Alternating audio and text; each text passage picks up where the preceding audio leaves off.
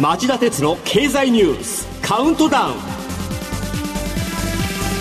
皆さんこんにちは。番組アンカー経済ジャーナリストの町田鉄です。こんにちは。番組アシスタントの杉浦舞です。今日も新型コロナ対策をして放送します。ちょっと前のことですが、中国が巨大経済圏構想一帯一路を確立するために中低所得の国やそれらの国の国営企業に巨額の融資を行い、急速に影響力を強めていた事実が明らかになりました、はい、調査はアメリカのウィリアム&メアリー大学のエイドデータ研究所が水曜日に公表したもので、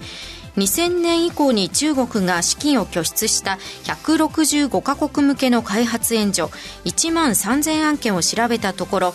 にせんじゅうさんねん以降のごねんかんにそれ以前のさんばいじゃくの年きゅうちょうよんせんおくえん規模に急拡大させていたということです。規模が膨張したということだけじゃなくて、援助を受けた中低所得の国で政府債として公表されていない隠れ債務がよんじゅうさんちょうえんに達したことも気がかりな問題なんです、うん、具体的には援助のななわりが国有企業や金融機関向けながら、多くに暗黙の政府保証がついており、各国の財政管理を困難にしています。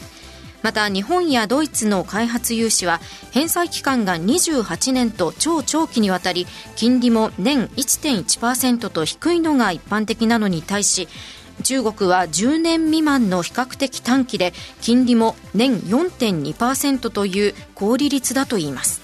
もっとも調査はにせんじゅうはちねん頃から一帯一路に基づく援助の伸びは落ちているという指摘もしています。援助を受ける国々で中国の債務の罠が認識されつつある上、中国自身も財政に余裕がなくなっているからです。今年ろくがつの ジーセブン サミット主要国首脳会議で、ジーセブン 諸国は中低所得の国のインフラ支援に合意しており、一帯一路に代わる受け皿を作れるかが焦点になっています。それではこの後、僕が厳選したニュース、今週これだけは押さえておきたいじゅっぽんをカウントダウン方式でお送りします。この番組は エヌティーティー グループの提供でお送りします。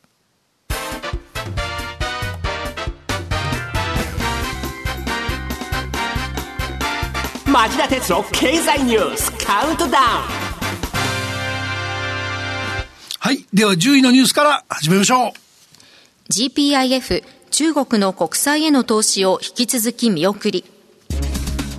水曜日、公的年金を運用する ジーピーアイエフ 年金積立金管理運用独立法、独立行政法人が中国の人民元建て国債への投資を見送ることを明らかにしました。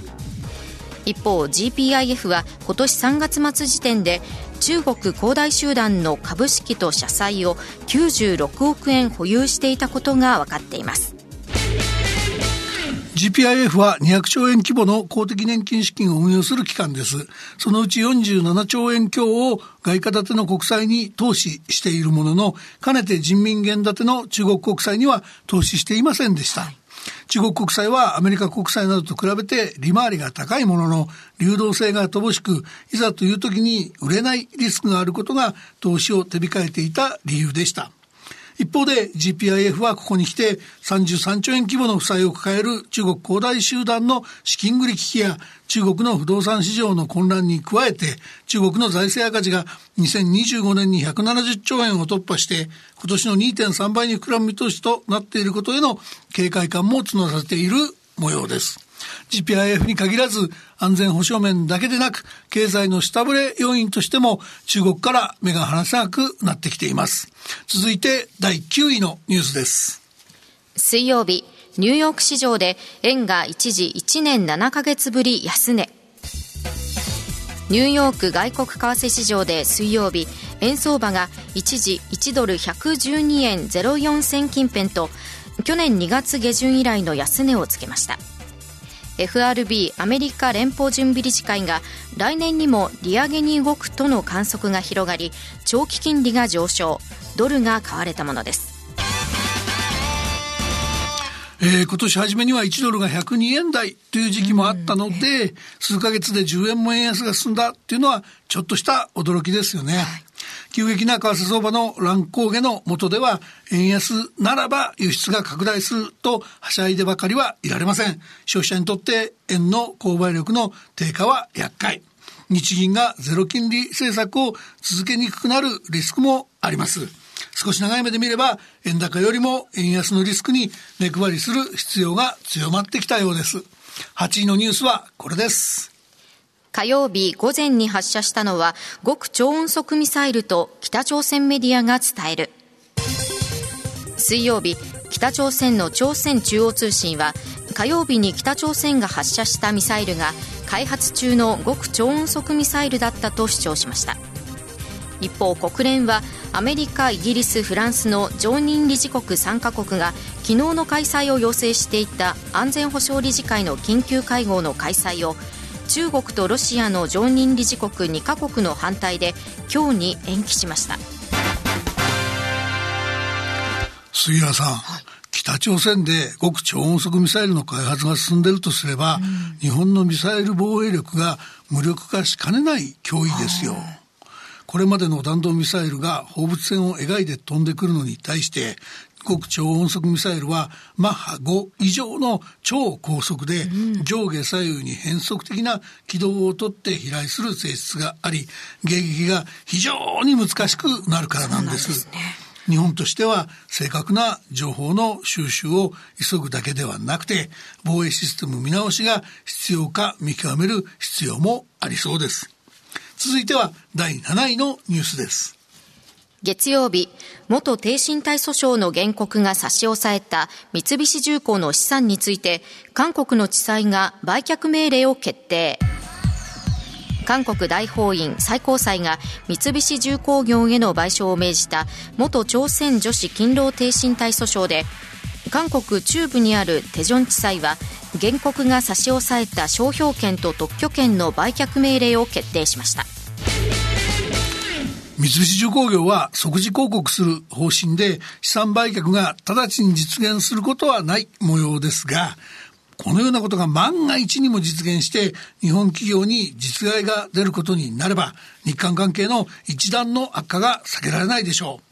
茂木外務大臣は火曜日の記者会見で、改めて韓国の判決や司法手続きを明確な国際法違反だと指摘した上で、現金化は日韓両国に深刻な状況を招くと述べており、万が一の事態が起きれば日本が対抗措置に踏み切るのは確実とみられます。ろくいは日本企業の思い切った気候変動対策のニュースです。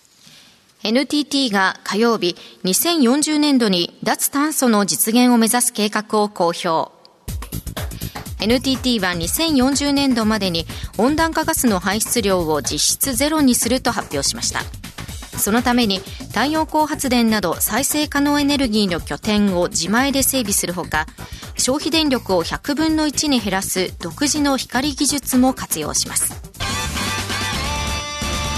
の エヌティーティー がこの計画と同時に、テレワークを基本として転勤や単身赴任を原則廃止すると発表しましたが、私はこのニュース聞いて大企業の経営姿勢として素晴らしいなと思いました。なるほど。もちろん、まあ、脱炭素の計画、こちらも見逃せませんね、うん、そうですよね。脱炭素の取り組みは本当にチャレンジ、チャレンジングな取り組みじゃないでしょうか、うん、あの エヌティーティー の澤田社長は記者会見で、成り行きに任せると通信の増加で エヌティーティー のにせんよんじゅうねんの電力消費量はにせんじゅうさんねんの いってんはちばいに増えると明らかにしてます。とはいえ、気候変動対策は世界にとっての重要な課題なので、これまでも エヌティーティー はにせんごじゅうねんの脱炭素実現を目標にしてきました。今回それをじゅうねんまえ倒しするっていうんだから、大変な決断だったと思います。残念ながら日本ではまだ脱炭素に優柔不断な企業が多い。まあ、ぜひ エヌティーティー を参考にしてほしいところです。続いてはだいごいのニュースです。日曜日投開票のドイツの総選挙で、中道左派 エスピーディー がじゅうろくねんぶりにだいいっ党に。過半数には届かず、連立協議は難航続く。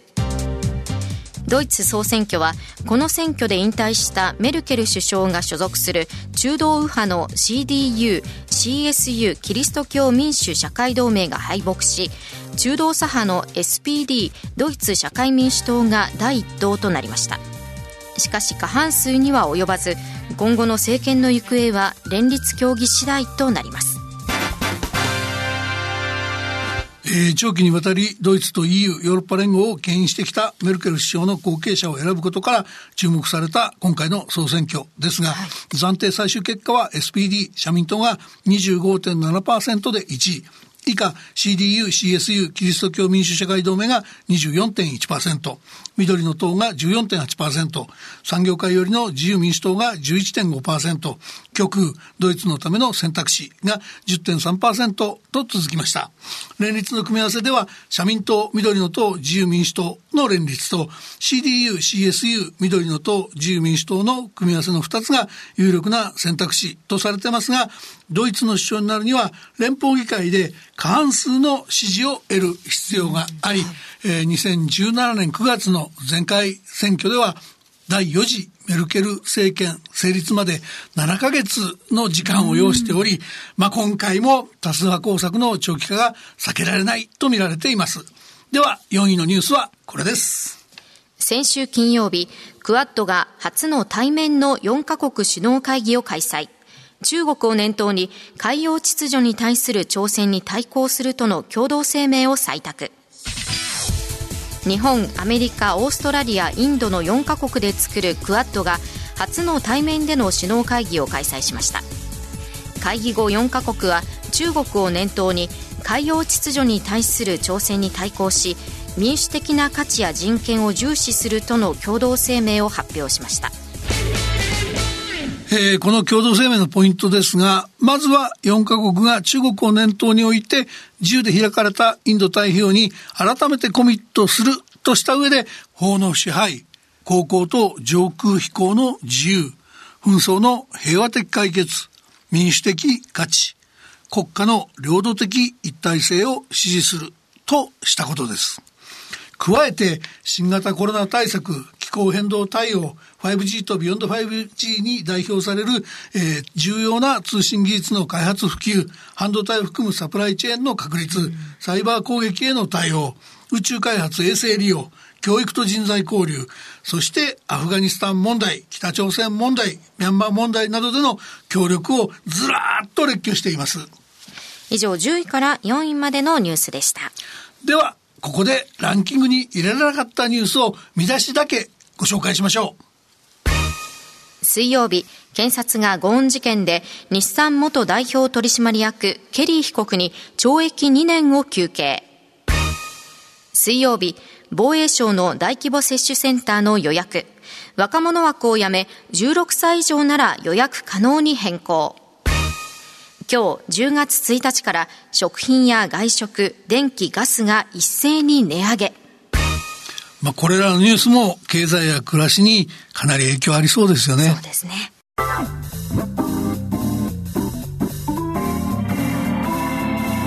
町田鉄の経済ニュースカウントダウン。はい、さんいのニュースです。緊急事態宣言の全面的段階的な解除がスタート。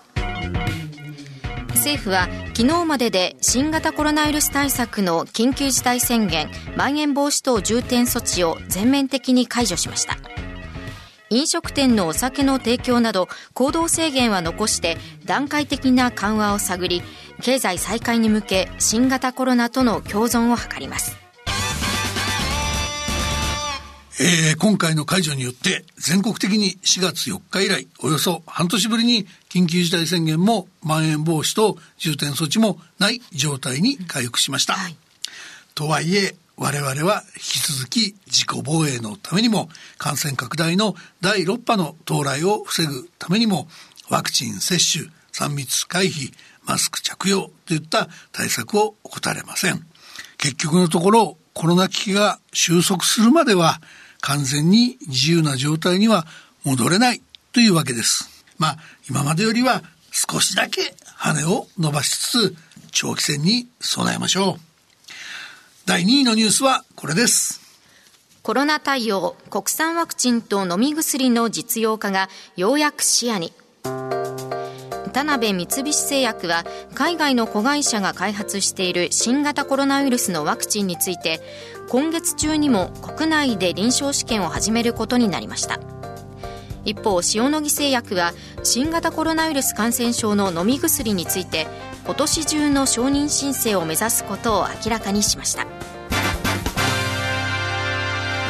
かつての日本の技術水準を考えると、今回国産の治療薬やワクチンの開発はアメリカ、イギリス、ロシア、中国などに比べて目を覆うばかりの遅さでした。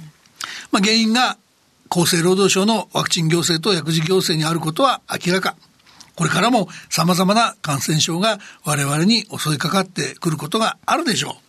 次の政権には総力を挙げて必要な国産ワクチンや国産治療薬が速やかに開発確保できる状態に戻すよう心からお願いしておきます。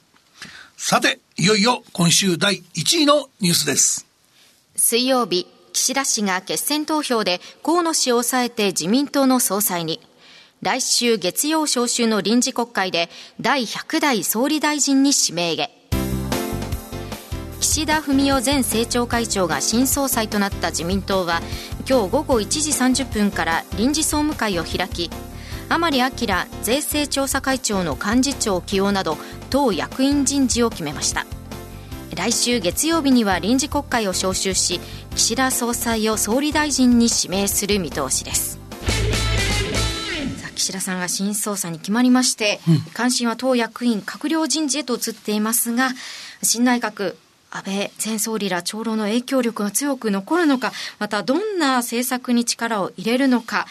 今日はこの時間時間が来てしまいましたので、さまざまな疑問についてこの後ごじさんじゅうごふんからの町田鉄の経済ニュース深掘りでぜひ町田さんに解説していただきたいと思います。題して、岸田内閣誕生へ、その行く末を占います。こういったタイトルでいかがでしょうか。わかりました。他ならぬ杉浦さんのご命令ですからやってみましょうどうかよろしくお願いいたします。以上、町田さんが選んだニュースをカウントダウンで紹介しました。町田哲郎経済ニュースカウントダウン。この番組は エヌティーティー グループの提供でお送りしました。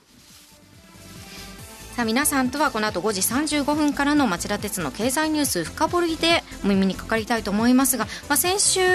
先々週とずっとね、自民党総裁選について深掘ってまいりましたので、はい、今週もぜひよろしくお願いします。そうですね、あんまり変わってないよ自民党って話かもしれませんね。なるほど、ぜひお聞きください。それではさようなら。